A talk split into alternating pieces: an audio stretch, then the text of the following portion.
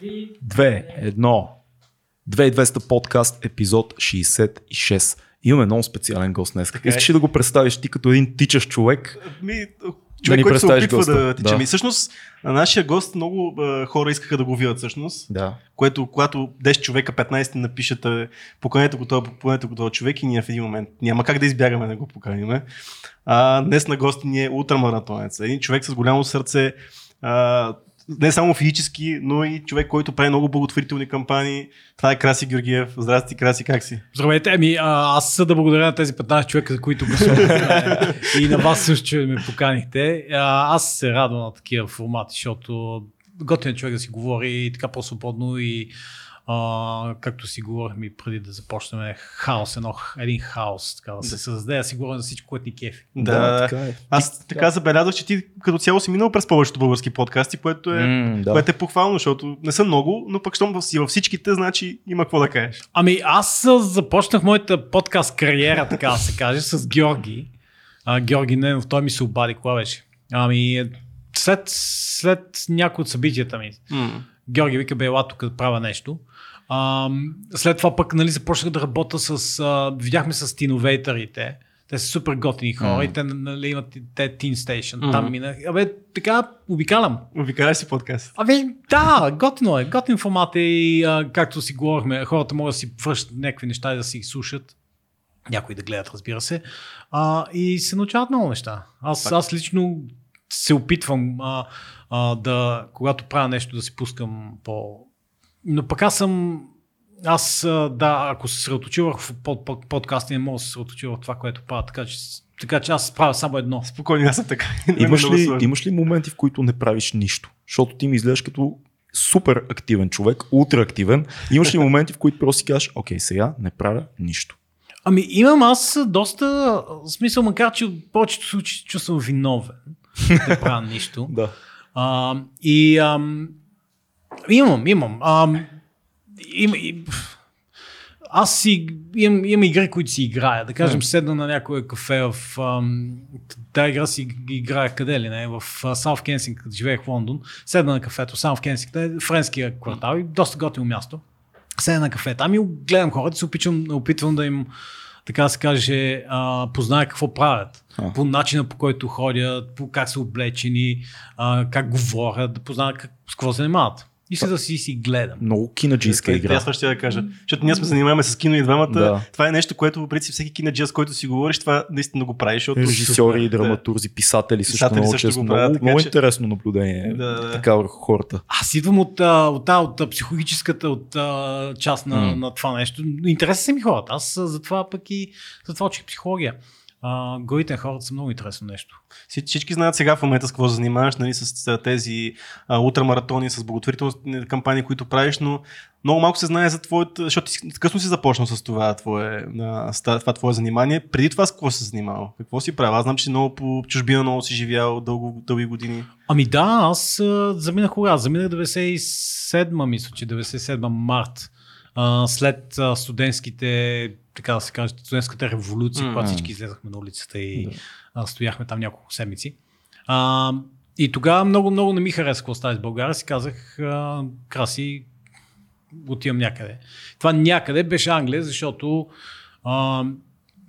аз от малък чета Шерлок Холмс, Оскар Уайлд и Англия ми беше нещо като така дестинацията. И като разбрах и за Лейди Даяна, и като се влюбих и в нея, и си казах, Краси, това е мястото за тебе. Сега малко не успях с нея, защото аз като заминах, тя се бъсна милата, но пък сега, какво такова? Изкарах 20 години в Англия. Изключително място. Лондон си ми е, то си ми е втория град, аз много си е сетиме. Не е ли много мрачно? Такова? Всички живеем с тази идея тук, че там винаги е едно такова мрачно, дъждовно, нали? Не е да не вали. Дъждовно е, но пък Лондон е място, където каквото и да правиш, каквото и да искаш да правиш, можеш да си намериш твоите интереси. Това е място, което дали ще ходиш по опера, балет, театър, мюзикъл и така нататък, дали ще слушаш Ейми Уайнхаус или... Там е изключително и ще се разходиш по Камдън Таун. В смисъл, Лондон е мястото. Аз не на празно изкарах толкова време там. Просто той То има един такъв момент, че то те хваща този град и не те пуска да си ходиш в един момент. Ти с какво се занимаваш там? Ами аз там започнах, доста неща така минаха през мене. Аз отидох там да продължа с психология, да уча. От малък знаех, че съм втория Фройд. Аз съм роден на 6 май, така че честно казано. В един момент даже ентертейнвах идеята, ако мога така да се изразя, че съм преродения Фройд. Хой с брада, пушех ула, беше мазала. Бил си истински хипстър. Тотално, бях си така доста... живеех в Подплиска в Института за чуждестранни студенти, там като научих психология. И там се появявах с брада, с ула и аз знаех, че съм Фройд. Просто няма как. То си ми беше моето, да. А занимавал ли се, практикувал ли си психология, смисъл като... Ами завърших няколко курсове там, канцелин, бервимен канцелин, това което е за когато някой почине, нали, да се занимава с близки теми. Също така с жертви на насилие се занимавах. Аз учейки там започнах като доброволец в една организация, тя е държавна. Victim Support Scheme се казва. Значи те се занимават с жертви на насилие. Домашно насилие? Домашно насилие, изнасилване, побоища и наистина случаи, които са наистина тегло. Аз започнах като доброволец, сам исках да видя какво... Но предимно дами, предимно жени. Предимно жени, да. Имаш и работещи момичета от улицата. Да, доста такива тежки случаи бяха и там започнах като доброволец, защото исках да разбера какво става. И пък и това учех. И след това, в един момент, след няколко години, работейки там като доброволец в началото, започнах и да работя на пълен работен ден, което наистина беше си тежко. Как ти се отразява на ума такова нещо, работният ти ден да се състои от тези ужасни разкази и твоята роля да успееш по някакъв начин да сглобиш пъзъл на един човек, който е разбит, ако е минал през такива неща? Ами да, тотално разбит. Имаше хора, имаше много, много такива ужасни случаи. Не е лесно. Не е лесно и затова може би аз не издържах и след няколко години, 4 или 5 години, мисля, че бяха... Казах, че вече не е моето това. Просто не ми понася. И така стана, че пък да. Аз обичам, аз с психология и сега се чета. Много, много искам да разбера какво става и как става в главите на хората. Но просто може би започнах с наистина скачайки на най-дълбокото. Намери ли някакви отговори за тебе? Защо изобщо се случва домашното насилие, да кажем, в един дом, което провокира мъжете да агресират по този начин, пък жените да остават понякога? Успя ли да си дадеш? Има ли отговори изобщо или всичко е толкова индивидуално и детайли? Да, то черно-бяло, там никога не е черно-бяло, но също така трябва да спомена, че последните години нарастването на броя на жертви са и много мъже. Така че то наистина большинството бяха жени, но сега имаше си един такъв процент, който нарастваше за мъжете, които изпитват това и, както знаем, така доста... Мъже жертва на домашно насилие. Да, това е жената да агресира върху мъжа. Да. Просто процента последните години преди аз беше наистина си нарастваше така главоломно. И да, то никога не е само едно нещо. Да, хората ти трябва да виж как са живели, как живеят. Ти трябва да видиш чувства, емоции, откъде произлиза всичко това. И да ги да стане, че да им покажеш. Ти не можеш да кажеш на някоя, напусни го или напусни я. Ти не си там да... ти им даваш възможност те да разберат, че това не е нормално. Защото за някои жени това беше ежедневие и вече е станало такова, толкова нормално, че и децата така си възпитават. Те мислят, че това е модела и трябва да бъде така. Абсолютно. Там грижи ли си системата за помагане? Да вземе тези хора, да по някакъв начин да им помогне, да осъдят, примерно, насилника и така нататък, защото знаем, че тук в България това нещо много трудно се случва и е много, много зле положението. Там как е? Ами, честно казано, да, има осъждания, има... Взимат са мерки за това. Но пък това е нещо, което е доста трудно и да се докаже. В смисъл, много трудно е трябва да се документира, трябва да се... Ако жената не повечето се страхува да покажат какво става вкъщи и така нататък. Те не свидетелстват, отказват.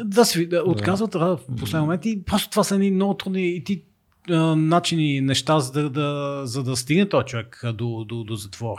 И ти работиш с човека там и наистина в последните години наистина беше доста тегло. Аз се пробирам вкъщи някакъв разбит тотално. Колко годишен си бил по това време? Аз на колко заминах? Това е 20 и нещо. 20 и нещо, да. Всъщност ти нямаш такъв житейски опит изобщо да подходиш към тия ситуации. То е много странно. Със сигурност под 30, да. Наистина беше така доста събуждащ wake up call за мен. Yeah. И затова реших, че е по-добре да не продължа натам. От друга страна пък, беше тегъл. И после, какво се случи? Продължи в Лондон или? Ами после, в Лондон си бях, съвсем случайно срещах с един французин. То наистина стана като в филма, имаше един филм сам Мишка, как беше този филм? Анимационен филм. Стюарт Литъл. Не, един готвач. Рататуй, да. Аз французин запознахме с него. Той жив английски не говореше, милия. Те французите много не си падат по-английски. Те наистина не си падат по-английски, тогава въобще не си падаха. Зет ми е французин. А като говорят английски, пак се научи говорят френски. Абсолютно, хътата всичко е много специално. Уилям, моя приятел, той е женен вече за Руф, която е англичанка. Ожениха се там, 1000 години са заедно и той още като ми говори на английски, Монами, excuse me. Аз викам, стига бе, пиче, не научили английски, врачи, какво стана с теб? Та се запознах с Уилям и той готвач. Идваше от... готвеше в Америка някъде, появи се в Англия и се запознахме. Аз не говорих френски, той не говореше английски, но така се видяхме, започнахме да си размахаме и да си комуникираме в един пъп. Аз пиех JD и той пиеше JD и така се разбрахме. Задушихме се много. И той вика, бе, ела да ми помагаш. И в готварството? Да. А ти преди това някакъв опит имал ли си тия неща? Нищо, абсолютно нищо. Смисъл, аз не можех да се направя яйца. Аз пицата слагах в фурната с найлона. Смисъл, бях много зле. Как реши смисъл? Това е много радикално. Готино ми се. Аз обичам да правя неща с ръцете си и явно го има това нещо в мене. Защото много ми хареса. В началото започнах мирчини, от най-долу започнах. В смисъл, помагах да се носят неща и така нататък. И след това започнах да правя салати и започнах да се издигам. Цялата стълбица, както си мора да си минах. Отидох пак, изкарах курса за готварство и Уилям той ми... А това да учи френски готвач да готвиш, това е вау, това е изключително. В смисъл... Те, италианци и французи се бият кой да кажа, че са най-великите неща при тях. Обаче беше си изключително и се отвори нов свят пред мен. В смисъл, много интересно ми стана и аз се хванах там. И стана ли готвач? В смисъл, работеше си като готвач. Задействах се. Малко по малко растях, докато наистина стигнах до последните години. Работех с екипа на Марко Пиер Уайт, който е един от, така да се каже, легендите на готвенето. Той е човек, който откри Гордън Рамзи. В Работех с него екип. Просто беше ми интересно. Влязох в един свят, който е наистина вау. Красиво да ти подела, аз имам един готварски канал и той е сега прохожда, но сега искам да се възползвам, да те покажа някой път да дойдеш в моят готварски канал и там също да гостуваш, защото ще ми е много интересно. О, супер, си готвиме. Точно. Така че ето, просто. Ние живеем близко, аз те виждам как минаваш покрай нас, защото така че няма да ти е много далече. Всичките ти продукции ще ги вкараш в малко стара. Така че ето, аз не го знаех това нещо. Покаме си, ще се разбереме нещо. Ами аз открих нещо в себе си, което наистина съм добър в нещо. И така започнах от нулата и започнах да се изкачвам, докато в един момент готвех в големи ресторанти и хотели. Бил съм в Марият, Лангъм, който е в Централен Лондон, съм готвил, къде ли не... Готвих в един италиански ресторант по едно време, за малко готвих за Арсен Венга, мениджър на Арсенал. Така доста ми потръгна. Странно ли е? То, че е странно, но какво беше за тебе това нещо да започнеш от нула пътя си? Защото ти си един човек, който преди това е учил, работил и то не какво да е, психолог, реална много сериозна професия, интелектуална и така нататък. В един момент си пак на нула, миеш чини и те първа рестартираш целия си път. Как се случва това нещо? Ами аз заминах за Англия 60 паунда. Аз заминах просто е така и не бях прият никъде. В Нюкасъл имах проект там и така заминах де факто. Аз месеци нещо спах на плажа. Мисля, аз съм ял от кошчетата, в Брайтън живеех тогава. Беше мизерия. Аз, де факто, те 60 паунда никъде не ми стигнаха и трябваше да спа на плажа. Нощите клубове хората излизат, идат нещо и го хвърлят половината. Аз го вземам и ям, защото съм гладен. И де факто тогава беше наистина, си беше момента, нали... Съжали ли тогава, че си заминал? О, не. Нито за момент. Абсолютно. Това за мен е... колко по-тегло е, толкова по... Аз знам, че това е инвестиция в бъдещето. Ма винаги си бил такъв. Винаги си имал този state of mind, че колкото по-тегаво е, толкова повече си струва. Толкова по-голяма ще е наградата по някакъв начин. Ами намери го там, когато се окажеш без пари, без бъвки с късани, спиш на плажа, студено, гадно, ужасно. Изведнъж тогава да си казваш, бе, какво правиме? Нали, аз много лесно мога да си дойда в България, но гордостта ми не го позволи. В смисъл, казах си, аз съм дошъл тук да правя нещо. Аз няма да се призная за победен. Абсолютно, no way. В смисъл, и то в крайна сметка какво? Ял си кошчетата, мизерствал си, ми голямо нещо. В смисъл, what the fuck? Ние сме си говорили тук, сме водили разговор за стоицизма, където нали, основните теми там е да си представиш колко зле могат да бъдат нещата. Нали. А ти като си преживял това нещо, да видиш докъде може да стигне наистина да си без нищо и да си зле, каква перспектива това ти дава за напред? В смисъл, аз може би не бих се оплашил от нищо, което ми предстои в момента. Ако съм видял най-лошото, съм се измъкнал от това. Абсолютно. Това ти дава, дава ти този атитюд, че какво по-лошо може да стане. В смисъл, окей, спиш на улицата, няма какво да ядеш, но пък разликата е там, че ти не капитулираш, ти не се предаваш, продължаваш напред. В смисъл, аз имах един чифт дрехи, два чифта дрехи имах. Единият беше така по-нормален и запазен, и другия беше мизерен, с който нали, обличам се, лягам на плажа, завивам станското намера, някакви кутии от такива кашони и Брайтън на океана, сега студенко си беше.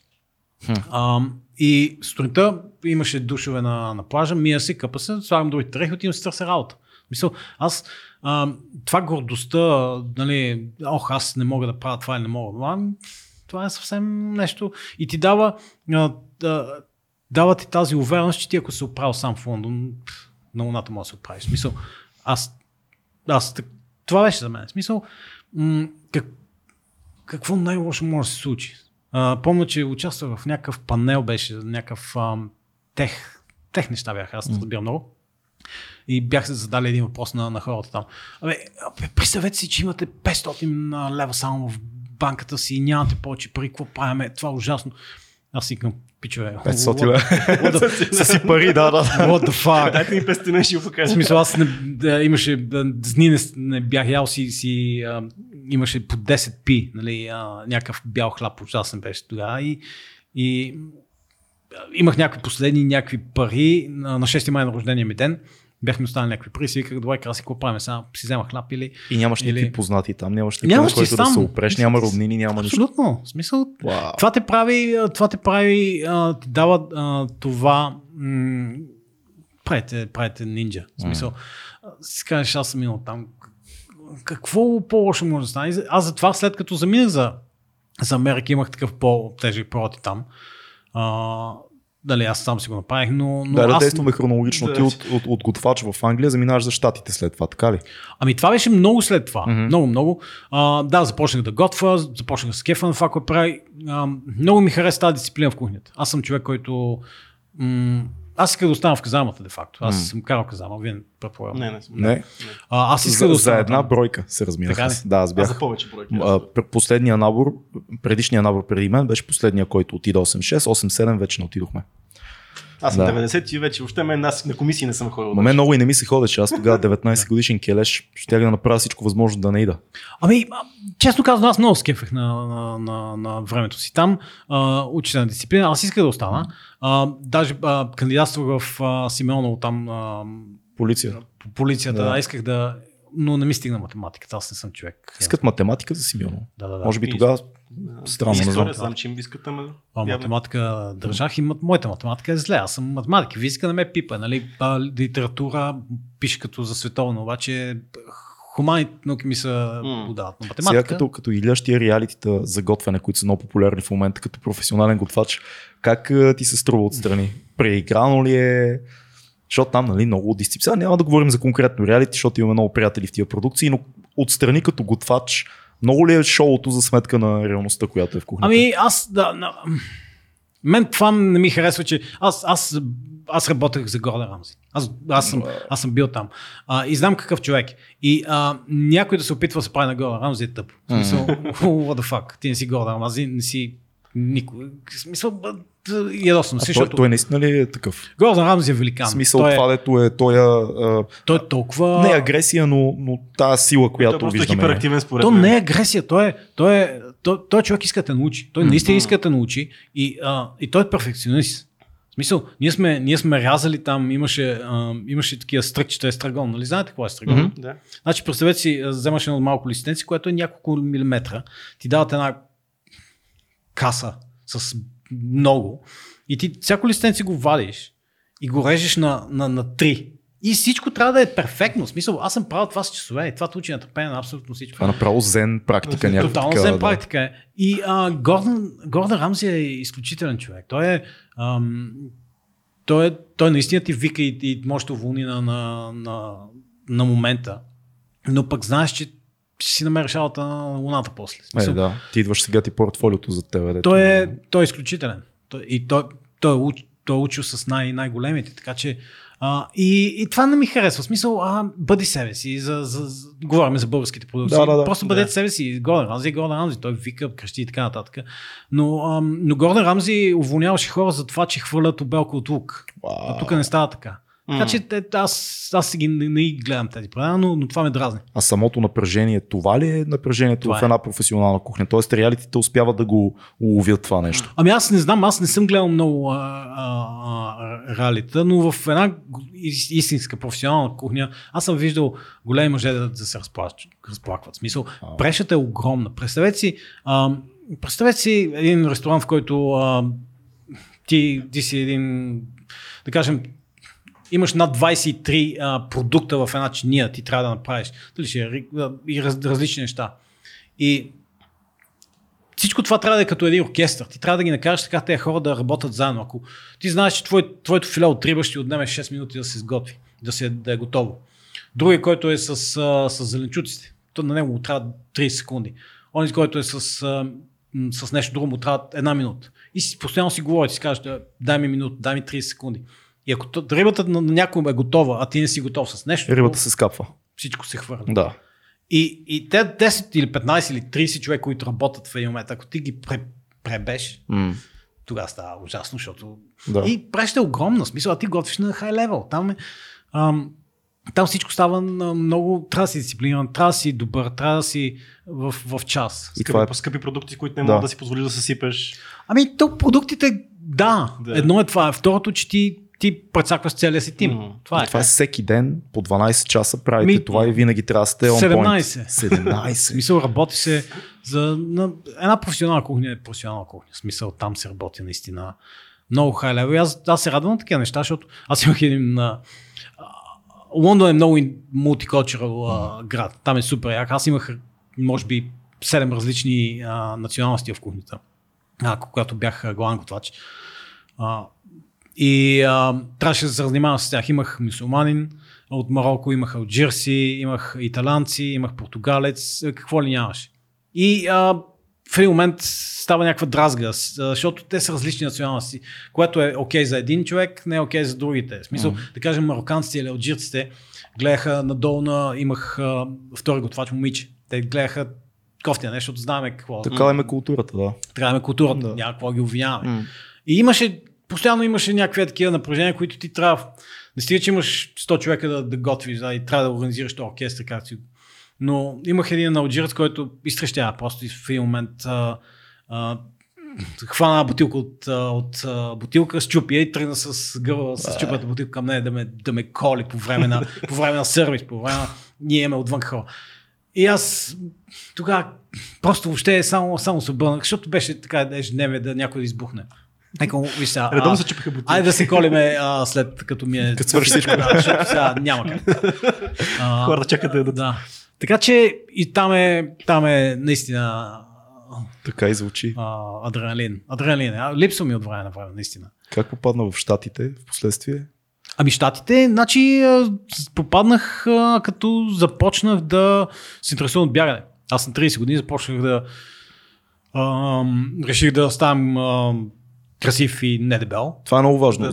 Защо почна да бягаш? Това ни е много, много важен въпрос. Ами, защото... Как на 30 решаваш, ще тичам?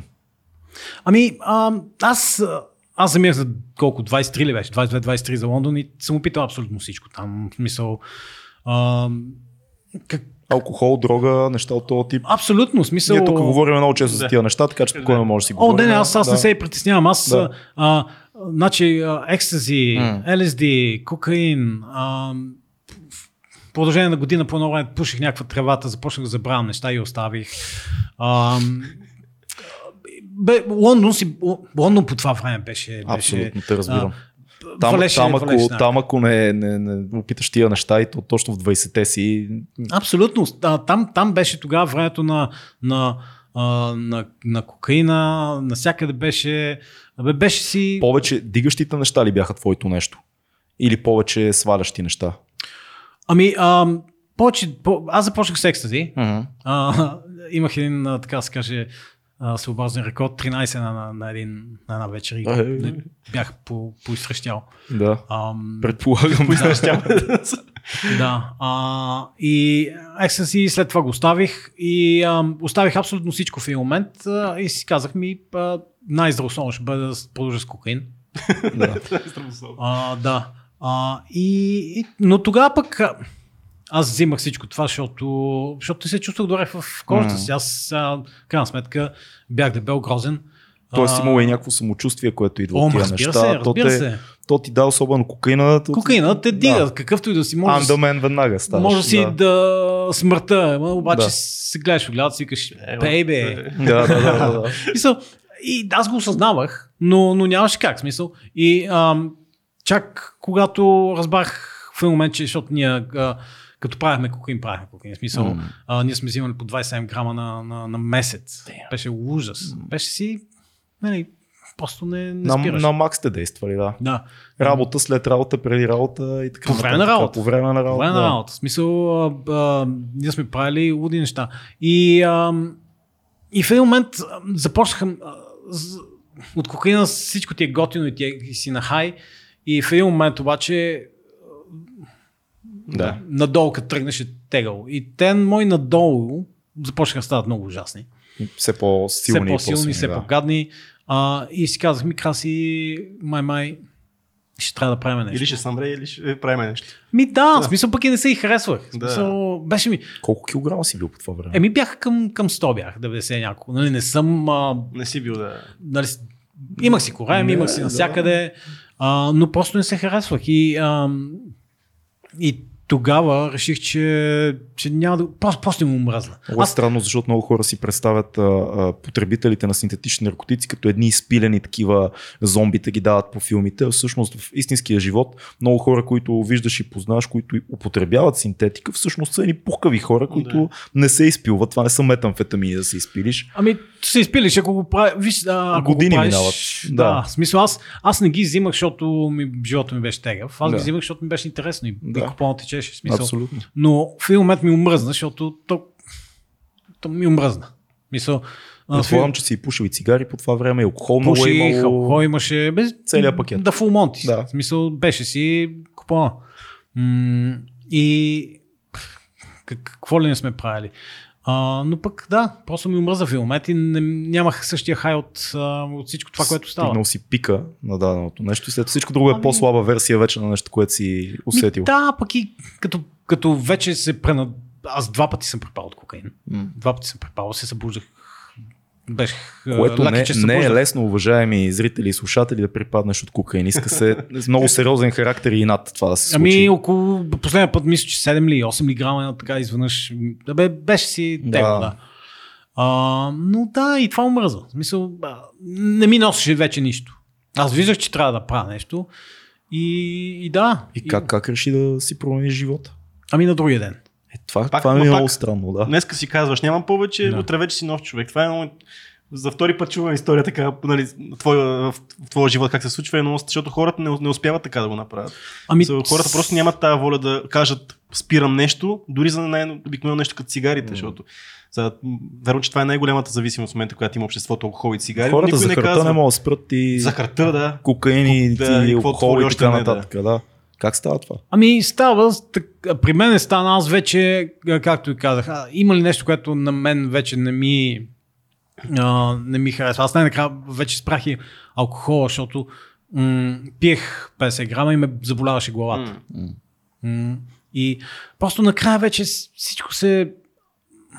Не ми носеше това, което в началото му беше, когато започнах, защото сега все пак Лондон си кокаин, най-големите нощни клубове тогава, Министър в Саунд, ако знаете, имаше едно тогава 90-те години някакво много здраво място, партия и така нататък. И вече не ми носеше то кеф, в смисъл само ми носеше... Превъртял си играта. Ами да, в един момент нямаше какво да ми даде. И когато това стане, аз съм така, че явно, че когато това стане, вече си казвам и... Какво събуждаш се и кажеш, чист съм вече. Днеска нищо. Ами реши постепенно ли първо спря наркотиците, после алкохол и цигарите и как стана цялото нещо? Ами цялото нещо стана, както ти казах, на другия ден. Отидох на фитнес, защото в този момент си казвам, баси аз не мога да намеря гадже. Ти беше ли тренирал преди това нещо, каквото и да било? Беше ли спортувал? Бях спортувал. Аз колко години така бях спортувал самбо тук в България. Тичал съм. Не съм бил да се оставя. Имало е някакъв бекграунд. Да, в казамата доста тренирах, но след като заминах за Англия, вече се отдавах на drinks, drugs и rock'n'roll, как се казва. Да. Но абсолютно просто в един момент се казах ми enough is enough. Стана и отида на фитнес. Отидох на фитнес, отидох в първи фитнес и хванах там, имаше едно че персонален треньор. Даже отидох, влязах вътре, казах, хора, искам някой да ме прави красив. Да, смисъл. И си появи един пич Мат, ние с него още си поддържаме връзка. Той вика, виж сега, красив не мога да направя, но трябва фичета направя. Fair enough. И така започнахме. Абсолютно. На другия ден. Цигари, алкохол, кафе, хляб, абсолютно всичко. И кафе? Да. Уха. Абсолютно. В смисъл, аз за това 25 кг свалих за 3 месеца. Просто това беше си... И много е. Много е. Много. Как започна с тичането? Ами, той ме започна с бягането. Аз след една 2-минутния пътека аз повръщах, защото беше ужасно. Аз не съм тичал. Тоест като кардио, реално. Като част от тренировката. Като част от тренировката. Да. И на мен ми хареса. В смисъл, аз не съм той е бегач, който ги виждаш по маратоните, да, са 40 кг с мокри гащи. Аз това исках да това. Аз не съм бегач, да. Да, защото ти още не приличаш на ултрамаратонец. Абсолютно. Защото аз си здрав, едър пък. Не, ти си приличаш на самбист. Да. Аз си приличам на самбист, да. Аз имам приятели самбисти, те изглеждат като тебе. Да. Абсолютно. И на мен винаги си ми го казвали. И аз затова никога не съм тичал, защото хората си ми казват, вися, ти си ниски набит, няма да тичаш, няма как да стане. И никой, мат като ме пробва, тичахме. И аз си казах, паси кеф. Мисъл, супер яко. И открих, че мога. Мисля, в началото не можех, разбира се, но ми даваше тая това нещо, че аз се променя. Аз виждах, че се променям. В един момент си казваш, паси, аз мога да се вълча фанелката и излезе така на улицата пък. Да.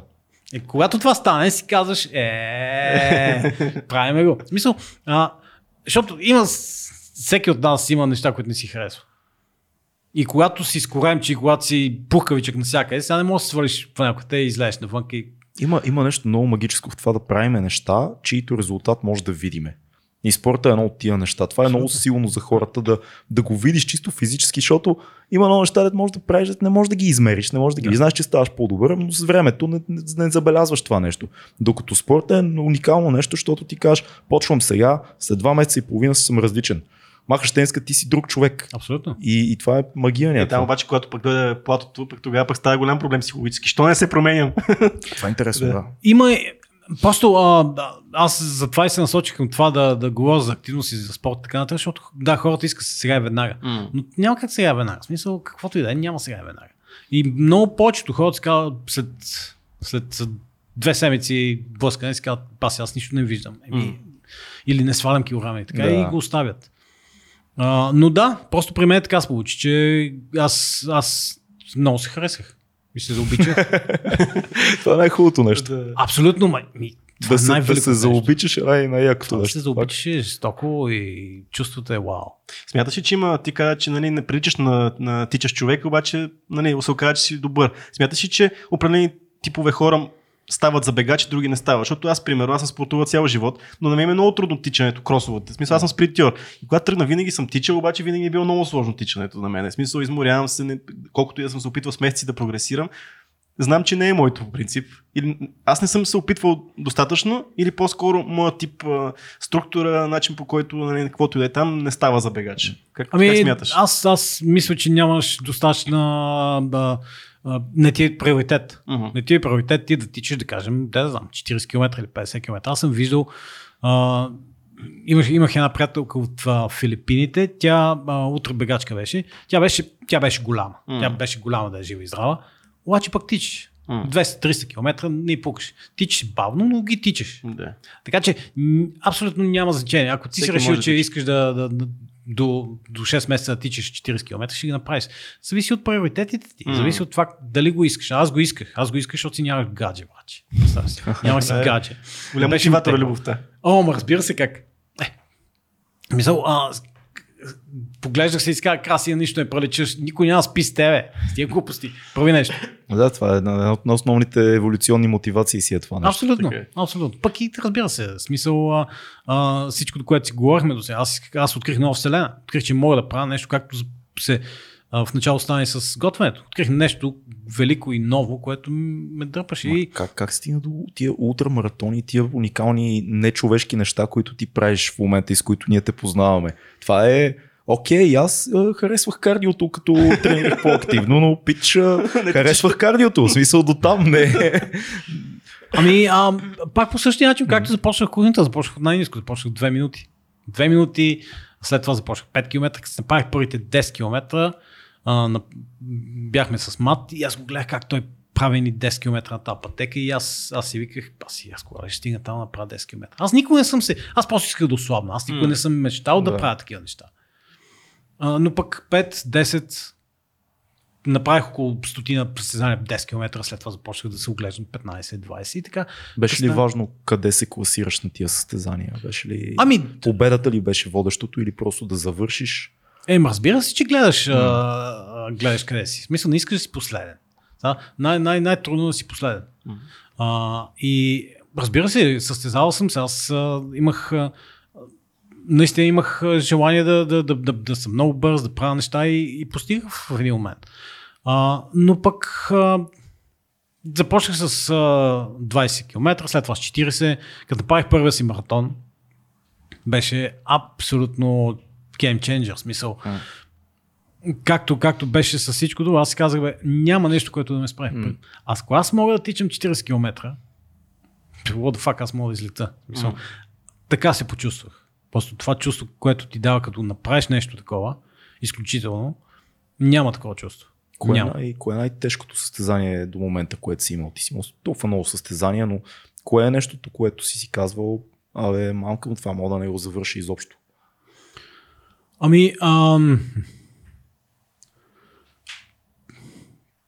Много са и различни тези... Много и различни са. Аз съм подхождал към всички състезания с това, че аз давам абсолютно всичко от себе си. Мисля, аз съм знал, че аз ще лаза, но ще завърша, ще го направя. Тежки състезания е имало. В смисъл, долината на смъртта, там беше тегало. Там беше... Обясни ни малко повече, колко е за хората, които не знаят какво е долината на смъртта. Долината на смъртта, това е за едно състезание, което се провежда вече 42-3 години. 43 години се провежда вече. Долината на смъртта в Калифорния, от най-ниската част на континентална Америка, долината на смъртта, там минус 80 метра под морското равнище. И цялото състезание стигаш от минус 80 до около 2300-2400. И го тичаш по асфалт. Долината на смъртта е националния парк. Там е през нощта, 46 градуса. Да, с колко километра е цялото нещо? 217. Добре. Нищо работа. 217 км и е изключително състезание. В смисъл, там за да влезеш, наистина трябва да си правил неща. Сега не можеш да си тичал в Южния парк. Предполагам, че нямаш допуснат, ако си тичал само в Южния парк. Там имаш едни 4 човека, които гледат цялото ти. Сега плуваш за работа, не са толкова стрикни, смисъл. Гледат какво си правил. Там трябва да си стичал поне 5 състезания по 160 км. Трябва да си стичал 200-230 км трябва да си стичал. И има други квалификации, които трябва да постигнеш и те избират. За колко време се взима това разстояние? Какъв е периметъра? Колко до колко трябва да финиширате? Как се делят нещата? Значи, ти за колко го взе? Аз го взех за 36 часа. Не, 37 часа, 37 минути, 0,7 секунди. Но да, там е много топло. 52 градуса стига през деня. Много така. Не е толкова сухо, както в Сахара. Аз съм бил и в Сахара. Не е толкова сухо и това е теглото, защото точно на състезанието, което аз бях, се изсипа някаква гръмотевичен дъжд и разцепи всички. Просто изведнъж въздушността стигна някакви ненормални проценти. Това ти пречи на дишането, предполагам. Пречи на дишането, пречи на да ядеш, пречи на абсолютно всичко. В смисъл, асфалта се нагрощява до 100 градуса. Ти тичаш по асфалта. Тегло си. Добре, беше не български асфалт, се топи. Просто ще да се разтапи. Направо може да плуваш. Обясни на един човек, който никога не е виждал такъв 36 часов маратон, какво се случва. Значи вие 36 часа не спирате. Реално ти не спираш да се движиш. Аз спирам колкото да ям и да пия нещо. Смисъл, да, за супер късо време. Реално. Да. Гледам, значи за едно такова време аз гледам да не спирам за повече от 15 минути. В смисъл, 15 минути. Защото след това няма ставане. В смисъл... Колко пъти са паузите, да кажем, в тия 36 часа? Зависи. При мен беше, аз на всеки, значи аз имах с екип с мен, задължително да имаш екип, ако стане нещо с тебе. Аз на всеки 5 км ми сменяха бутилката с вода, похапвах и продължавах. А големите ми спирки бяха, може би, една 15 минути или две 15 минути май бяха. Това са големите, 15 минути. Да. На второто започнах да халюцинирам по едно време през нощта. Някакви змии. Виждах змии навсякъде по пътя, викам, паси майка, какво стана, много змии, къде ще ги обикалям. А ти не си даваш сметка, че халюцинираш изобщо ти си?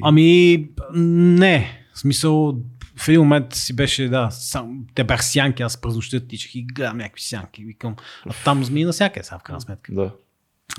си беше интересно. И тогава в един момент усетих, че явно халюцинирам и викам, бе, чакай да спра да поспа малко. 15 минути. Добре, хубава дрямка. Да. Beauty sleep, както се вика.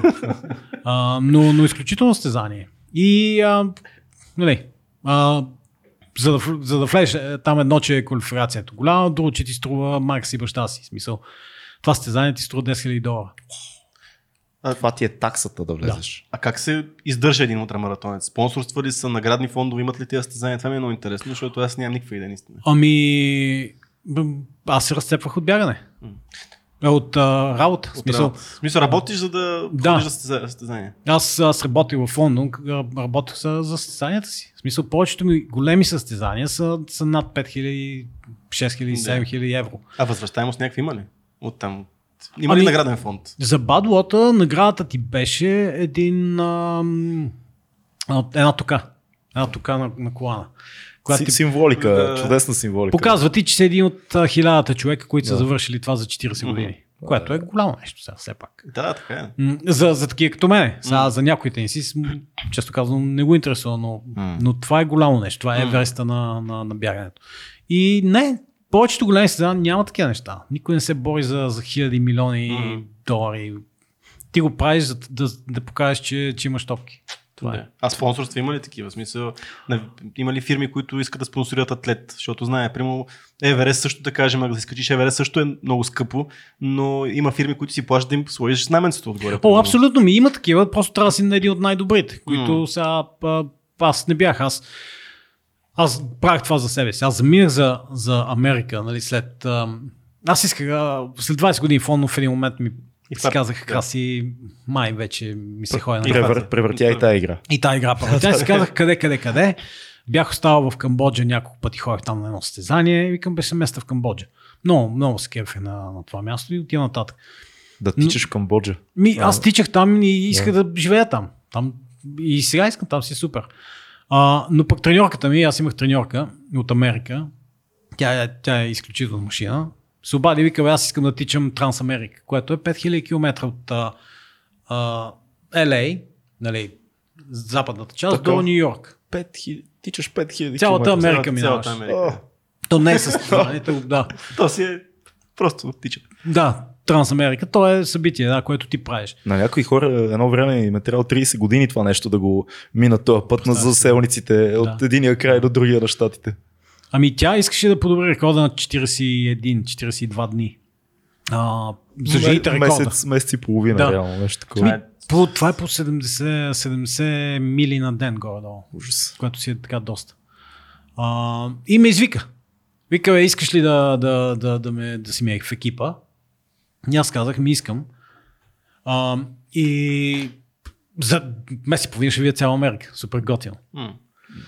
Да, мисъл, ще я видиш, но реално вие сте на състезание. Тоест, то не е някаква туристическа екскурзия такава, дето... Да, то е... Де факто, аз се помагах на нея, смисъл да го направя това. Но пък на третия ден се спука жлъчката и трябваше да я караме в болницата и всичко пропадна. Кофти. И аз... Тя ме заведе където... Тя живееха в Джаксън Хол, което е западните щати в Лойомин. Супер готино място. На 50 км от Йелостон националния парк, тетоните, самия град е на 2200 височина. Супер. Аз казах, да идеме там, 2200 височина. Да, това е нашето място. Да. Супер готино. Аз просто... И брат ми беше тогава в Лондон, викам, Иво, аз му звънах от Америка. Нали, като отива там, звънах му, викам, Иво, бе, знаеш какво, събери ми багажа, аз май няма се връщам. Колко време изкара там? Няколко години изкарах, смисъл до 2017 септември, докато се прибрах тук в България. Къде беше точно, къде живя? В Лойомин, Джаксън Хол. Той е на Монтана и Колорадо, между Колорадо и Монтана. И огромни отворени пространства навсякъде. Супер готино, там национален парк, гризлита гледаш, лосове се мотаеха наляво и дясно. Супер, велико си беше. И там разбрах, защото Лондон те прави материалист. Лондон те прави човек, който столица, като всяка столица. Отидох в Джаксън Хол. В началото живеех в джипа си. Имах един Yukon GMC, който сега огромен си беше. И сваля седалките и живееш там. И няколко месеца живеех там, докато си намеря къде живея. И си казах, бе, Краси, колко малко му трябва човек. Трябва ти абсолютно нищо. Трябва ти няколко чифта дрехи, няколко маратонки, четката за зъби, имаш ските тук, имаш колелото, това е. Защото в Лондон и то навсякъде така. Ние събираме вещи, които са ни ненужни. Ние събираме цял живот, събираме глупости, които са ни ненужни. И много трудно някои хора така да се откажат и да си кажат, бе, аз не искам. Хората си дават парите за някакви коли, за някакви апартаменти, за някакви неща, които окей, те са важни, но пък може и без тях. В смисъл. И в един момент аз живеех там, живеейки в джипа си, обикалях националните паркове и си беше супер и си казваш, на мен нищо не ми трябва. Абсолютно нищо не ми трябва на мен. Там разбираш колко нужни неща има по света и колко ненужни материални неща ние се заобикаляме. Да, докато не се появи жената и не каже, време е да се устроим. Но това съм го забелязал, между другото, този принцип при много бегачи, при много планинари, при много пътешественици, понеже те трябва, налага им се да пътуват с малка раница, за да не влачат хиляда неща. Те малко по малко се отървават от нещата, които в живота им. Примерно, наистина, както кажеш, кола, за какво ми е кола? Аз имам колело, мога да отида на всяка с колелото. За какво ми са ми толкова дрехи, като утре те се скъсат всичките дрехи, имам си тук два чифта, достатъчно. Да. Но наистина това може би точно от пътешествениците някак си идва то. Ами разбираш какво е важното. Да. Разбираш какво е важното на този свят. На този свят важно е да пътуваш, да видиш неща. Не е важно да се затвориш в 250 квадратният ти апартамент и да събираш вещи. Това не е важно. Важно е да можеш да пътуваш. Това е смисъл. Да видиш как живеят хората, да ги разбираш. Само тогава и тогава можеш да се обърнеш и да кажеш, аз се живях пълноценно. Когато виждаш как живеят другите по света и когато го разбираш, защото някой казва, аз съм расист, аз съм това. Как си расист, като не си виждал никой вчера и не си живял с него и не си какъв расист ти? Ти си теоретик, хора, просто теоретик някакъв. Да, виж ги те хора. И тогава, връщайки се в България, аз малко ще отида напред, защото де-факто аз какво правях? Аз правих всички тези състезания и сега ги правя за себе си. Нали, аз искам да видя лимита си, да видя докъде мога да стигна. И това е готино. И в един момент прибрах се в България и започнах да събирам пари за различни каузи, за децата и за така. И в един момент си викаш, човек не е щастлив, не е пълен, не е цял, докато не направи нещо за някой. Докато не промени на някой живота. В смисъл, това, което направихме ние с моите две събития в началото 2018-та, пътеката и след това в Пловдив, събрахме 80 000 лева. И ти виждаш, че ти променеш живота на някой там. Тогава вече достигаш до някакво просветление. Такова. Защото когато правиш неща за себе си, то е супер. Супер готино. Но виждаш ли промяната в някой друг е различно. Това е. Аз сега всъщност 3 години се върна в България, пък ти толкова доста сериозни кампании направи, смисъл твоето присъствие в медийното пространство, нали, предполага, че си бил повече време в България, трябва, защото нали, очевидно имат интерес медиите към тебе, справяйки тези неща. И когато те виждаме доста често в тези медии, означава, че доста неща си направил, пък ти си бил само 3 години тук по дяволите. Това е похвално много. Ами в началото исках да тичам на пътека. 36 часа никой не бях тичал, никой не беше тичал, защото да не го направя. И защото да го вържа с нещо, като мога да помагам. Защото едно е да тичам и да тичам, но друго е да направиш нещо с тези пари. И с това бягане. Защото аз това мога, аз мога да бягам, аз не съм художник да си продавам картините и да ги давам на за благотворителност. Това мога, това ме кефи и това правя. И важно е идеята и важно е да според мен, да опознаваш себе си, да знаеш какво искаш този живот. Аз си мисля, че аз след тези 46 години вече на този свят, намерих това, което ми харесва и това, което искам да правя и го правя. Защото всеки един от нас има някакъв потенциал, аз го вярвам, много дълбоко го вярвам. Всеки един от нас е родил с някакъв потенциал. Дали си лекар, дали си космонавт, дали си художник, дали ще си убиец, каквото и да е, ти имаш този потенциал. И ако не го намериш, аз виждам много хора, които не ги намират, но пък те престават да търсят. Няма значение, че не си го намеря на 18, ми ще го намериш на 30, ще го намериш на 70. Няма значение. Важно е да не спираш да търсиш, защото много хора виждам по улиците, не говорим за България, говорим навсякъде, които са се предали, че те са решили, да кажем, татко е казал, ти ще си адвокат, той става адвокат, обаче той иска да е градинар. Но някак си така става, че той решава да не е градинар. А него това му е потенциал, да кажем. То всичко го притиска, ти като се замислиш, като имаш прешър от всички страни, от семейството, от обществото, от сега тия стандарти, лед всеки ни налага, трябва да изкарваш еди колко си пари, приятели ти като. Аз си намеря една хубава професия, която ще правиш тук глупости, градинарство. И ти от всички страни, като натисне, много е трудно човек да се пребори с това нещо. Много е непосилно направо. Ами, тогава си задаваш въпроса, нали, искаш ли да живееш цял живот някакъв живот, който не е твой, или искаш да оставиш всичко и да започнеш това, което на тебе ти хареса? Не е лесно и трябва да се правят жертви. Ама пак има една поговорка, нали, всеки от нас иска да отиде в рая, но обаче го е страх да умре. Да. Ти трябва да умреш, за да отидеш в рая. Да. При тренировка е така, в живота е така. В смисъл, това, което ме научи, бягането ми, всичко това е, че и всички тези мизери, през които съм минал, че за да мечтаеш за рая, трябва да умреш. Това е. Абсолютно.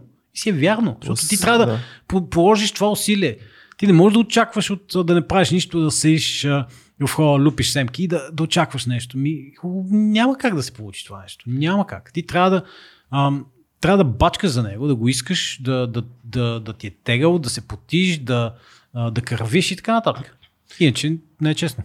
Аз смятам, че трябва наистина да виждаме положителния пример за човек, който е бил на улицата и след това е стигнал до каквото и да е постигнал, защото реално ние виждаме лошите примери на улицата. Ние виждаме бездомни хора, но ние не виждаме тяхната история, ние виждаме тези хора как гладуват. Пък резултата само. Резултата виждаме. Да. И това ни плаши, защото това, където си говорихме самото начало. Хората ги е страх да изгубят всичко, защото не знаят какво е, като нямаш нищо. А като го видиш вече, съвсем различно. Затова трябва да се дават положителните примери и хората, които си. Много е хубаво това, което ти казваш, защото ние много често си говорим в този подкаст за саможертвата и за идеята, че няма пълно щастие на този свят и за това, че винаги нещо трябва да се откажеш от някакви неща. Няма как да имаш всичко. Няма как да не направиш нищо и да искаш резултатите, в която и да било сфера на живота. И е много готино, че човек като тебе казва тия неща, защото хората имат нужда да ги чуват според нас и е много важно някой, който е постигнал, бил е долу, качил се е лека по лека, минал е през различни неща, т.е. не е едно нещо, качваш се и съм тук на върха вече, айде готово е, пак слизаш, пак се качаш, пак слизаш, пак се качаш. Да дойде да ти каже, пич, няма финална точка. Трябва постоянно грайнда да се натиска, да се случват неща, иначе... Ма няма да, виж сега, той е като с едно, представи си една река. Ако ти от двете страни е за градиш, тя се превърне в блато, тя започне... Трябва да го има тая флуидити, трябва да прогресираш, трябва да си постоянно да течеш. Защото иначе, какво става? В смисъл, едно нещо застава ли в покой, какво се превръща? Turning water never goes stale, нали? В смисъл, никога не движеща се вода, никога не... Абсолютно, трябва постоянно да... И също така, и пък и както ти споменава преди малко, каза, ти си на върха и хохей. При мен се получи нещо много така интересно, което аз тогава си намерих моята треньорка. Значи 2013-та аз постигнах нещо, което исках да направя. Има един маратон на пясъци, се казва, 2013-та го тичах в Мароко, в Сахара. Това е изключително състезание, 6 дни тичаш там през дюните. В пясъка. Което само по себе си е нещо ужасно. Ужасно е и трябва да си носиш абсолютно всичко с тебе. Дава ти се само вода, 9 литра на ден и с нея трябва да изкараш. Състезанието си е супер ужасно и гадно. И аз бях го гледал това състезание като много малък. Бях 12 или 13, не знам на колко съм бил. Това състезание също е от сума години. И в началото по някакви новини даваха, да кажем, 5 човека тръгнали да прекосяват пустинята сами. И тогава ми е останало на мен. И в един момент започвам да тичам. И сега, аз никога не съм мислил, че стигнал там, обаче ми останало е така някъде си. Изведнъж гледам го. Маратон на пясъците. Викам, защо не отида? И бачкам, разцепвам се от бягане, тренирам като за световно. Отидох там и в един момент върнах се и времената ми започнаха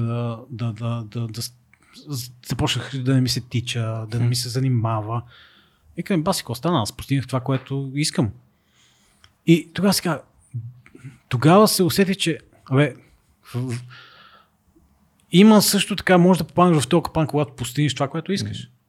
Ти постигаш това, което искаш и си кажеш, баси, от тук на къде? Какво правим сега? Аз се качих на най-високата планина, според мене е там. И какво правя сега? И бях в една дупка, докато не се обадих на Лиса Смит Бачен.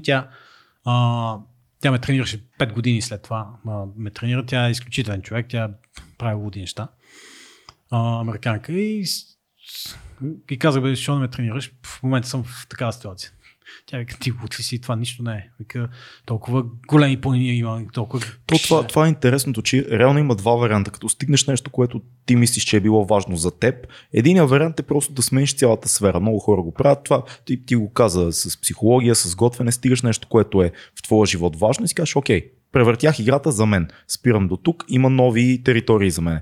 Другото, което в момента разказваш за него е, стигаш една планина, кажеш, окей, стигнах го и после идва някой и ти казва, не, има много други планини, които са много по-високи и ти не знаеш нищо още. Абсолютно. Това е ценното, че винаги има по-висока планина, винаги има по-дълго разстояние, което мога да избягаш, винаги няма лимит на това, което мога да направиш. Не мога да избягаш всичките пътища на света. Няма как да го превъртиш тази игра. Абсолютно. Винаги можеш да намериш нещо да правя, което може да направиш, което те надгражда. Да. В смисъл, аз може да издам една тайна, защото сега септември ще става това, което ще става. Но... Кажи ни само на нас.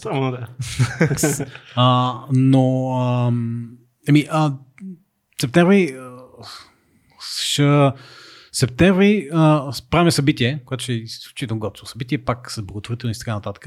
Аз ще тегла един пикап. Ще го тегла 27 часа. 27 часа, човек. Аз обичам да тегла неща. Не съм теглял толкова дълго. Викам, шо да не е пикап. Така че, както си говорихме, винаги можеш да мериш нещо тегло да правиш. От друга страна, пък има хиляди неща. Аз честно казано, аз се чуда на супер богатите хора. Много се чуда. Защото те се чудят какво правят. Да. Аз ако имам аз парите аз да си спонсорирам всичко това, което искам, аз няма да се спра. Аз съм си набелязал пътя на Куприната. Не знам дали знаете, искам да го тичам. Ще стане след година, надявам се, година и нещо. Набелязал съм си една пустиня, която е наистина, тя е в Китай, Такломакан се казва. Тя казват пустинята на смъртта, защото който влезе не излиза. И ти искаш да влезеш. И аз искам да я мина. Човешки чувства. Това абсолютно, нали? Супер яко е. И такива неща ми се правят и е супер готино и се чува на хора, хора, правете нещо, нали, се чува се как някой може да му е скучно. Как се научаваш, защото ти имаш една философия, която е много интересна за нас и ние също се опитваме да си я казваме по някой път. Как се научаваш да обичаш да ти е гадно?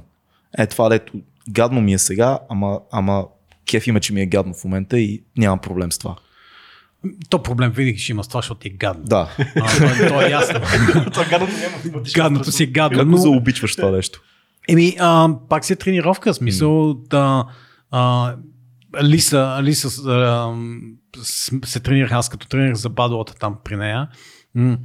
Тя ми беше ме вързала за една гума, това лятото и там височко и едни 30 градуса, като стане топлина, ти ги усещаш. И обичам аз всички екипировката цялата, с ушанката, с ръкавиците, това на тази жега. Вързваме за една гума за камион и викам и ще се видим след 24 часа. И аз се тегла 100 мили, 160 км е тегла тази гума по улиците. В най-голямата жега и теглания. И в един момент вече ти си казваш, баси. Как се мотивираш за това? Смисъл, какво? Защото тялото в един момент дава фира. Тялото ти е, важно е главата да не ти даде фира. Главата е важна за това нещо. Зависи от приоритетите ти и целите ти. Мисъл, на мен целта ми е да кажем, аз тогава тренирах за Badwater. На мен целта ми беше аз Badwater да го ако трябва ще го лазя, но ще го мина. И поставил си цел и я правиш. Смисъл, на мен това ми е... и нали, някои хора казват, абе аз искам условно, обаче вънка вали, как ще гледа да тичам? Не мога да факт, ми вали, когато вали. Голямо нещо, баси. Така че важни са ти целите и това, че трябва да разбереш какво ти е важно. Ако ти е достатъчно важно, ти ще го направиш. Ако наистина е важно нещо за тебе, ти ще вървиш през огън и вода да го направиш.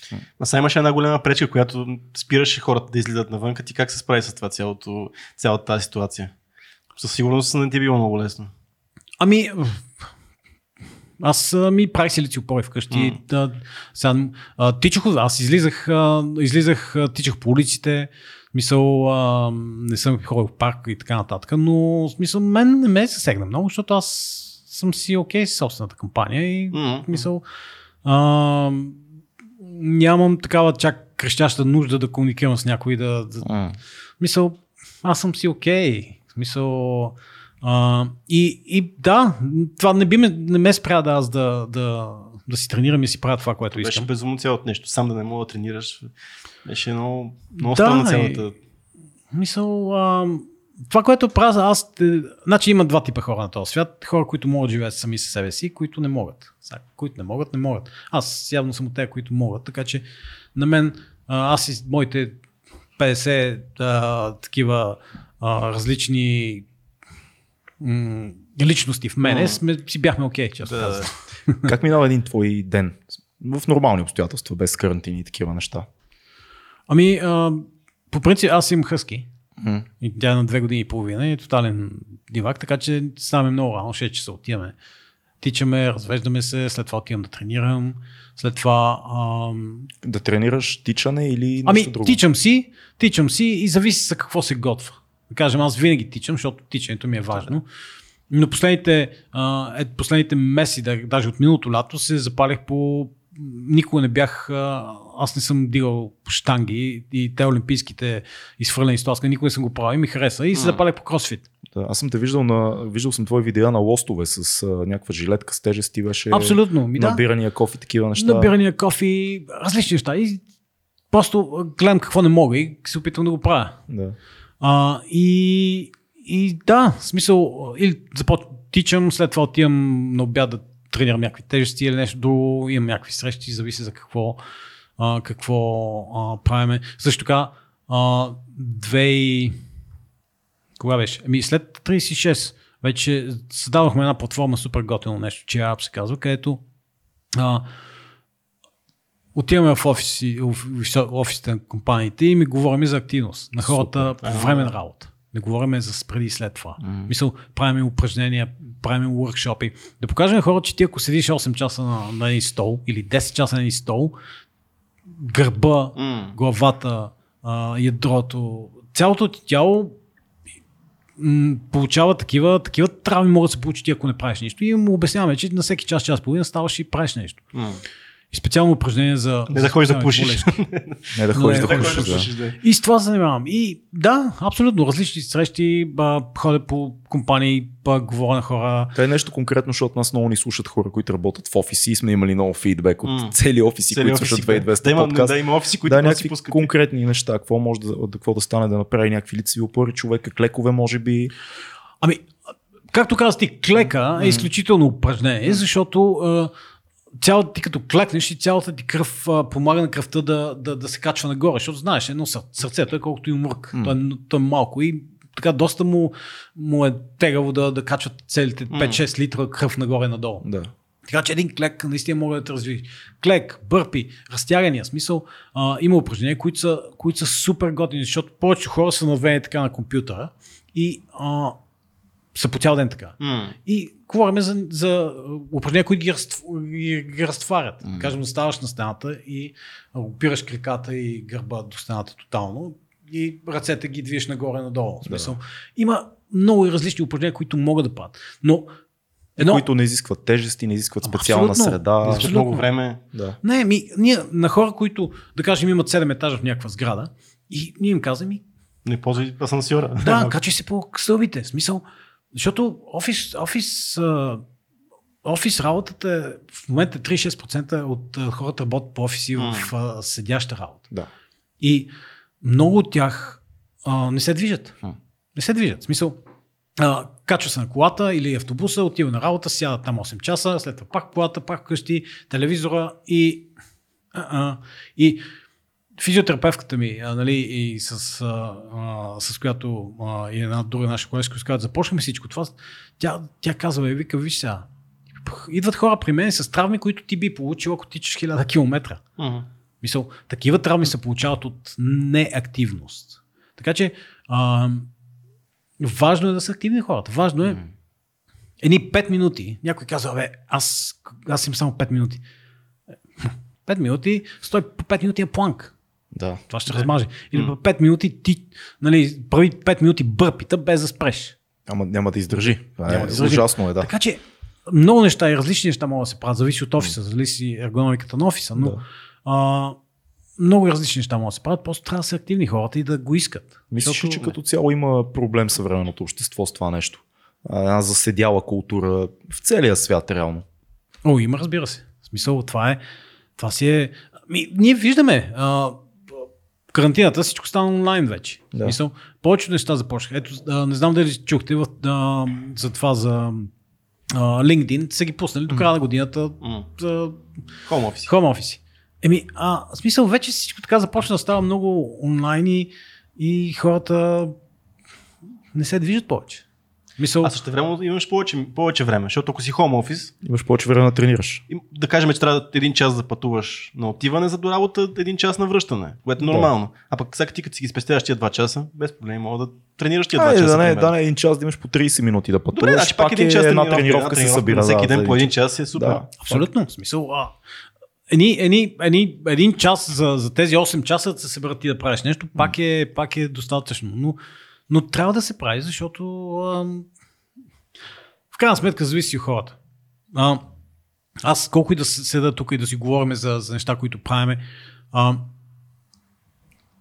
здравето на един човек си е негова отговорност, не е моя. В смисъл, да. Аз правя за мен си какво правя, защото такъв ми е майндсет. Но ако ти не си вземеш в ръце и не вземеш отговорност за собственото си тяло, за собственото си здраве, ти какво правим? Има един много важен въпрос, като заговорим за здраве и активност и така нататък. Ти какво ядеш? Човек? Да. Ти какво ядеш? Аз съм супер готин. Какво ям? Аз всичко ям.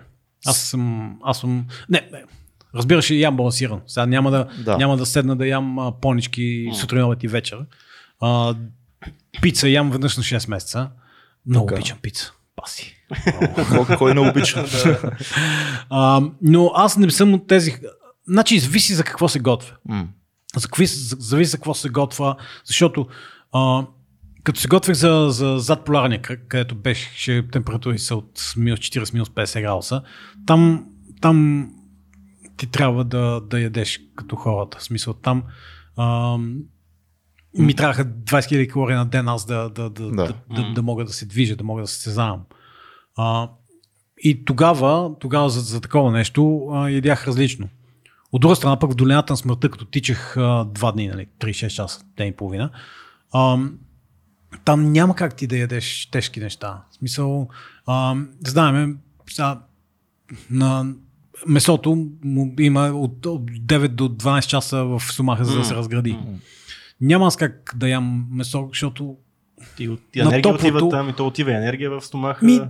Точно на това топлото, там няма как. И ядеш различен тип храна. Какво би препоръчал на хората, защото в момента много добре знаеш, целият свят е примерно вегани, кето, пък вече има и карнивор диети, които са само месо.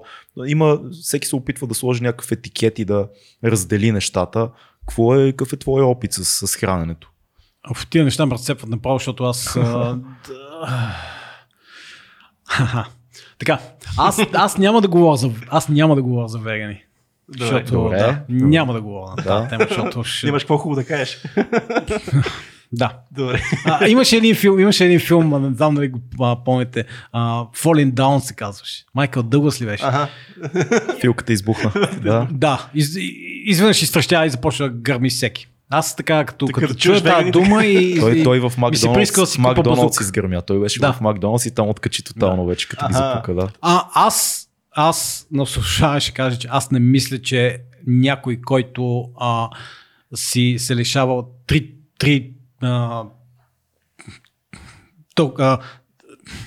две трети от цялата хранителен режим, от целия хранителен режим, би бил окей. Аз не мисля. В смисъл, мисля, че е възможно за някои хора това да работи, защото примерно ние имахме една гостенка, наша приятелка Рада Бонева преди няколко 2-3-4 епизода, може би, която е една мадама, която живее много здравословен готин градски живот и която каза, че не е започнала да бъде веган заради трендове, а просто имало здравословни проблеми, които усетила, че като намалява неща, като изкарва от диетата си, изчезват. И в момента с начина, по който се храни, се чувства най-добре, като веганство няма някакви теоретични неща за това, много мрази няма. Идеология, няма много мрази тренда, но тя казва, аз като ям по този начин, се чувствам най-добре, отколкото последните години. Никога не е обичал месо. Аз съм за растителната диета. Аз не го не казвам хора не правят. Растителната диета е друго. Веганството като веган, като дума, вече започва. Става като клакарите, някаква... започва вече да става култ, има някакъв култ и започва. Растителната диета като растителна диета е супер. В смисъл, аз не говорим. Ако на теб ти помага това да едеш беби и спанак всеки ден и това ти помага на тяло, чувстваш добре, супер, аз съм съгласен. Ако на теб, ако ти се чувстваш добре едейки джапанки, аз джапанки. В смисъл, мен е много малко. Но аз не мисля, че... защото много хора генерализират. Сега, представете си мене, аз тичам, миналата година тичах 1200 км от Черно Адриатическо море. Представете си мене, аз тичам горе 7-8-10 хиляди калории на ден, аз да си ги набавям с панак. Въпреки, че мисля, че има ултрамаратонци вегани. Чувал съм нещо такова, не знам кой точно, но бях чувал нещо. Той мрежи един стронгмен, който беше уж само на... Стронгмен има бодибилдър има, Не, че няма, но аз не бих отишъл нататък. Със сигурност. Така че хората са... така че започнахме от това какво е аз. Аз ям балансирано. Смисъл, какво значи балансирано за тебе? За мен е балансирано. Аз си ям... Сям месото или пилето, ако ми се яде. Утре мога да не ям това нещо. Ако ми се яде леща, днес ще ям леща, нахуд, като тичах в Бейрут, се разцепих от хумус. Аз много обичам хумус. Мисъл, авокадо, ядеш си зеленчуците, ядеш си плодовете. Говорим за нещо, което виждаш, че ти помага. Какво избягваш горе-долу? Какво избягваш от храните? Аз не избягвам нищо. Аз няма как бял хляб, сладко, такива неща. Кое рядко може да видим в твоята диета? Бял хляб ще го видите, ако аз си го правя. Аз си го правя сам. Аз си го правя си квас, правя си бял хляб, купоно тече. В смисъл, аз си го правя. Няма да видите наистина захар. Аз захар не използвам, защото просто използвам такава кафява захар. Ако ми трябва. Обичам млеко, правя си млеко от време на време. Кисело мляко, за кисело мляко говориме. Масло, обичам масло. В смисъл, това да видиш, това да отидеш на някаква село, да ти направи някоя баба, да ти даде някаква буца масло, което е направено сега. Това е оргазъм. В смисъл, какво ни говориш? Прясното мляко проблем ли? Според тебе много хора говорят за това. Има спорове, нали? Че не трябва да консумираме хората прясно мляко, че е прекалено пастюризирано, прекалено обработено. Други пък казват, ние не трябва да консумираме от животни мляко, защото не може да го асимилираме. Така нататък. Какво мислиш за тия неща? Аз мисля, че организмът е толкова перфектно животно, че стига... Ние сме направени... Да оцелеем. В смисъл, не че не можем. Аз мляко... прясно мляко не бих приемал нощта преди голямо състезание. Защото на мен ми е разхлабително. И сега преди състезание, преди голям маратон, няма как увесената каша аз да си я ям с прясно мляко. Не че не мога, просто не ми действа добре и ям с вода. Така че, но нямам абсолютно никакъв проблем с прясно мляко. Мисля, че това е момента, в който всъщност тялото се научава как да използва всъщност калориите и как да използва цялата храна, а не толкова какво точно поемаш.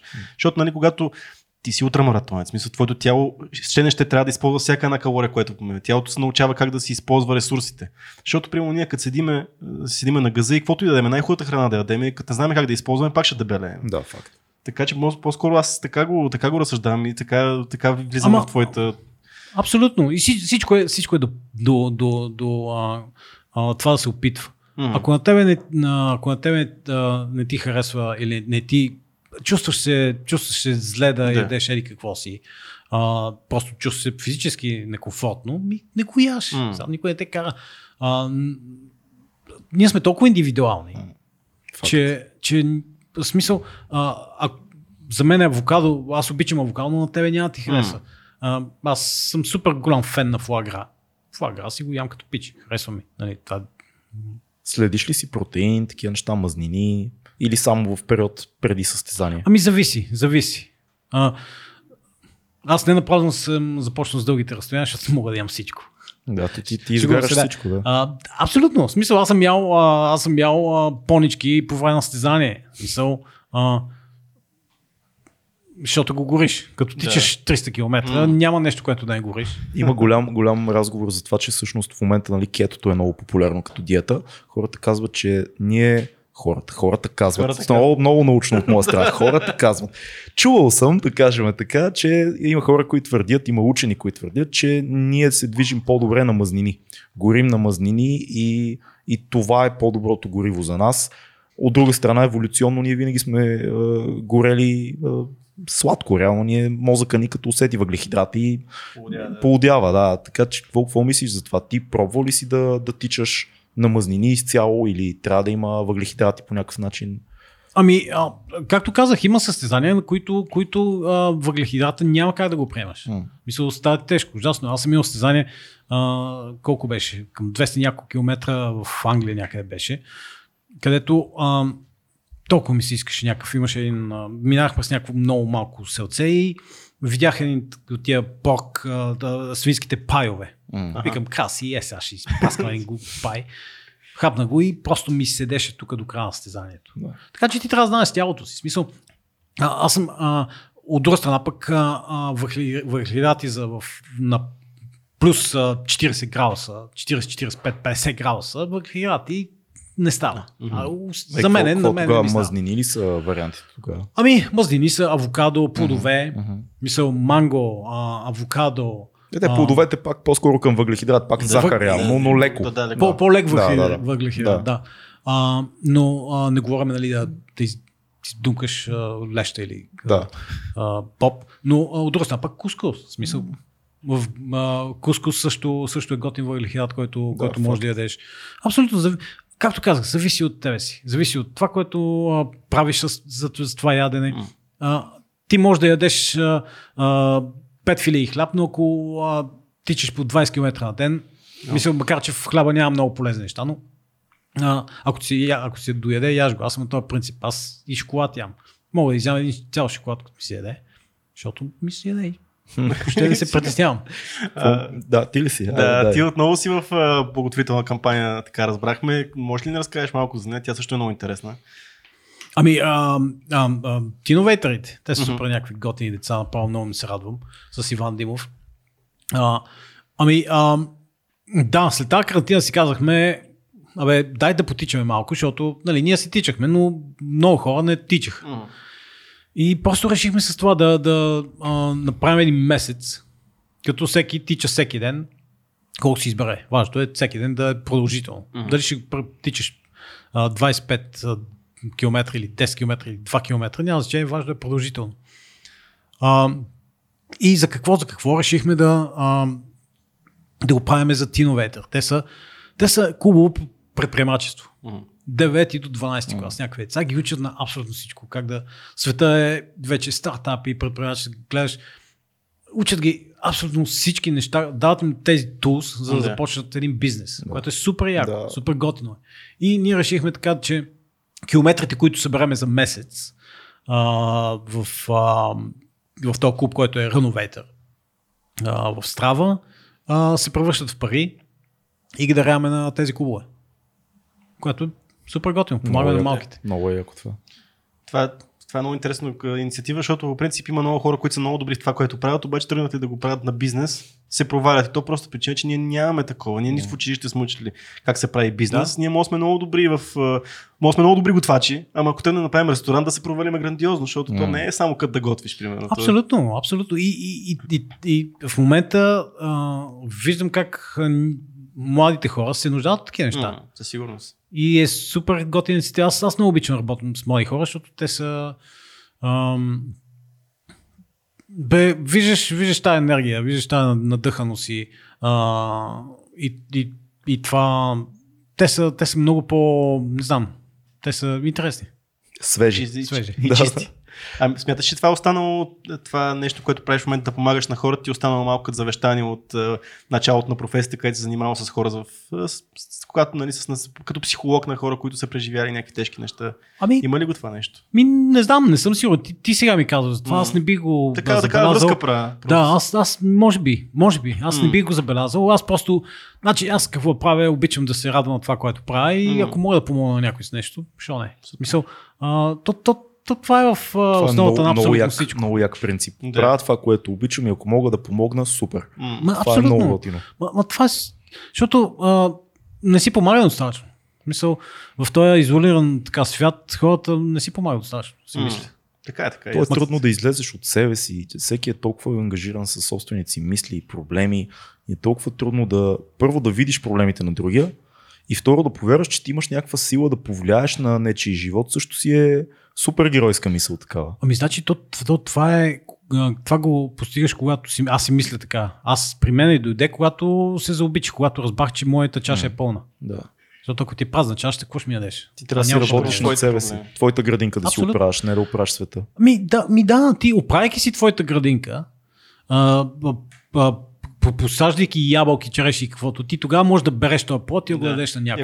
Ако ти остава от него да го дадеш на някой. Абсолютно, защото няма как твоята градина да не е разорана и да е пълна с бурени и ти да помагаш на някой. Какво ще им дадеш? Какво мислиш за всичко, което се случва в щатите в момента? Тая цялата лудост, протестите и така нататък. Питам те като човек, който е живял там и има наблюдение от първа ръка.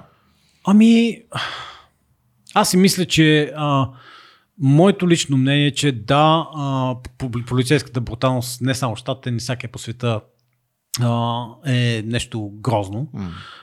Но си мисля, че много така се хората го представиха. Много хора не представиха това, че да кажем полицая е убил беззащитен човек. Е убил беззащитен черен човек. Да. И това е тъпото. Също е много по-расистко, отколкото... Да, в смисъл, няма значение какъв си жълт ли си, черен ли си, той те е убил. И, сега, полицаите трябва да... И тя да го ровим с тях, защото те имат секунда да реагират. В смисъл, сега, в момента той човек, който е починал това, той е престъпник. Той де-факто е престъпник. Да. Той е престъпник, който полицията го е хванала. Сега, полицията не знае дали може дали ще няма да извади оръжие и така нататък. Така че те имат секунди да реагират тези хора. Не само техниката, реално залавянето не е казуса, техниката, която е използвана след ареста. Тоест той не е знаел какво прави с това коляно, изобщо как функционира човешкото тяло и че ако задържи твърде дълго, това не е, очевидно е непредумишлено убийство.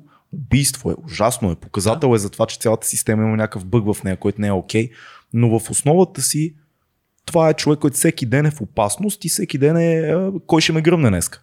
Абсолютно. И знаем, че полицаите в Америка са полицаи. Там спрелите хайлай патролът и ръцете на волана сваляш. Аз имах такъв случай там. Бях взел колата на един приятел и не бях не бях се поинтересувал, стъклото му не работеше. И минавам аз, бам-бам, какво направих не помня, спираме полицая, идва. И знаете, там стоиш, ръцете на волана, само отваряш стъклото и той идва. Не. И аз опитвам да отворя стъклото и викам, баси майка. Сега ме гръмнах ти. И бам, отварям вратата и той веднага извади пистолета, сир, стоите в колата. И той не знае кой ще излезе, какво става. Те са толкова много хора там, то просто е... Така че и тяхната не е лесна, но аз си мисля, че от гледна точка на това, което стана в момента, след те мерки, които се изпозатвориха хората трябваше да имаха нещо да избухне. Да изпуши напрежението. Да. И това става. А ти бил ли си свидетел на активен расизъм по време на живота ти в Щатите? Мисля да си кажеш, окей, тук очевидно нещо не е окей в тази държава или в този щат, в който съм аз. Ами, на тема расизъм. Казано, не. В смисъл, аз никога не съм срещал неочтив полицай там. В смисъл, те са ме придружавали, като съм имал проблем, пред мен са карали. Много хора ще ти кажат, тук това е защото си бял. Веднага ще излезе някой, ще каже, ако беше черен, да. но ние може да кажем, но ние сме българите, да, не мислят за руснаци най-вероятно много често и това също е проблем. Ами, честно казвам, не мога да кажа, но виж сега, аз съм изпитвал това да си българин чужда държава. В смисъл, сега в крайна сметка знаме в Англия си има класи. В смисъл, едно е да си в момента, в който започнеш да говориш английски и твой английски не е като англичанин, хората гледат различно. Стена, веднага. Разбира се, смисъл, нормално е. Мисля. Дори в Лондон, където е такъв мегаполис, дори там си го усещал това. Ама това е нормално човешко нещо. Някой, както ги дават холивудските, кълбойските филми.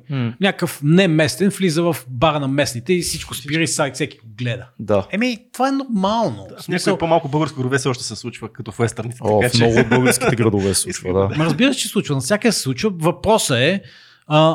Въпросът е ти да не реагираш като олигофрена, защото човек е човек, няма значение какъв си, смисъл, няма значение дали си черен, жълт или оранжев, ти си един човек, който има чувства, има цели, има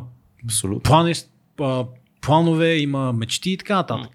И това е важно, няма значение, смисъл, няма разлика. В момента е много популярен в света един друг ултрамаратонец, Дейвид Гогинс. Следиш ли неговите появи, засичал ли си го и така нататък? Ами, Дейвид Гогинс не съм го засичал. В смисъл, той тича Badwater няколко години преди мен ли беше, кога беше след мен, не помня, преди мен май тича.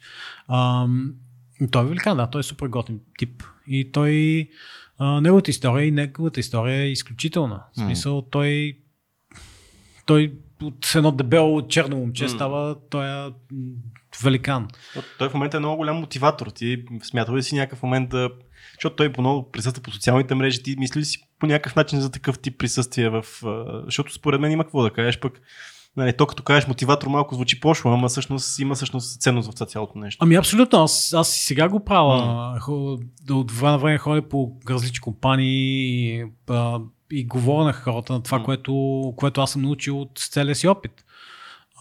И то това е важно, че имаш нещо, за което да, както си говорихме и преди това, аз съм посадил някакви ябълки, череши в моята си градина, те са станали и аз давам плода на тези хора. Това е. Okay. Докато много такива лъжегурото се народих, които нямат нищо от тях. Тяхната градина и говорят глупости. Просто лукуми се разтягат. Да, тотални глупости се говорят, но аз най-така как да кажа, най-гордо мога да кажа, че аз имам какво, дай ми го давам.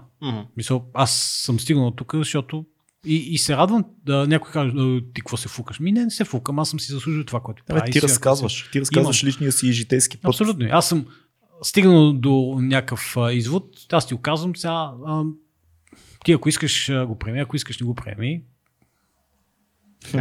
Имаме една рубрика, която съществува от началото на нашия подкаст, която се казва книга, филм, събитие. Молим всеки наш гост да ни препоръча първо една книга, която е важна. Една книга, която е важна за теб. Нова, стара, няма значение. Една книга, която... Да. Аз много чета, хора. Аз много чета, не може да е труден въпрос, знам. Това винаги е много труден въпрос. Добре. Да, една книга, един филм и накрая ще кажем едно събитие, което предстои примерно другия месец. Добре. Една книга. Значи, може ли да е поредица от книги? Може. Разбира се. Айде. А пак искаш три книги да е. Значи, виж се, аз от време на време така си препрочитам Фундацията на Език Азимов. Страхотна. Това е пиче великан. Това поредицата му е ненормална. Даже излезе трейлер, сега ще го дава 2020, ще излиза филм. Представя си, много яко. Неговата поредица, Фундацията, е обяснено абсолютно всичко от А до Я. От всичко, какво се случва в момента. Той е тотален великан. Аз много се радвам на Азимов и разбира се, Hitchhiker's Guide to the Universe. В смисъл, Пътеводителя. Това е книгата. Да. Много са книгите, но да, това са двете, които да. И в момента фундацията е много актуална, си мисля, с това, което става по света. Има нещо такова, да. Имам нещо такова. Човека си го е казал още преди 70 и коя година ги беше писал тези книги. Така че да, фундацията, филм. Какво пишеше на пътеводителя? Мисля, че първото беше без паника. Пише. Тото звониш на джет, пише без паника. Много яко. Велики неща са. Да. Филм. Ами... Добре. Леон. Жак Рено, Натали Портман, макар че хиляди си филмите, в смисъл, дали ще Кръсника, дали ще Такси драйвер, Марлон Брандо, има милиони филми. Да. Обича си ги тези класики, които... Да, сега Леон, мисля, че никой не го е препоръчал. Това е на моята приятелка любимия филм, между другото. Аз също съм го гледал 100 пъти сигурно. Това е много интересен филм за отричането и то неговия самурайски път и как видя нещо нежно и деликатно и изведнъж то му превзема в живота това момиченце. Леон и Натали Портман тогава колко годишна играе. 13 годишна, да. Играе просто... Аз съм по същия начин. Аз този филм на всеки 2 седмици си го гледах. Така, и в началото, като започна и излиза, нали, той е коме ста Леоне. Леона с чаша с млякото. С млякото, да. Мудост, няма по-голям. Голям филм. Страхотен Люк Бесон. Едно събитие, което предстои, където нашите зрители и слушатели могат да те видят. Да. Значи казахме за септември. Значи другия месец. Какво съм си решил да правя? Това ще е много самосиндикално. Добруджа, искам да ми е гадно и тегло и затова е юли, защото искам да е много топло. Надявам се да е топло другия месец към 10-15 горе Добруджа. Ще бъде, да.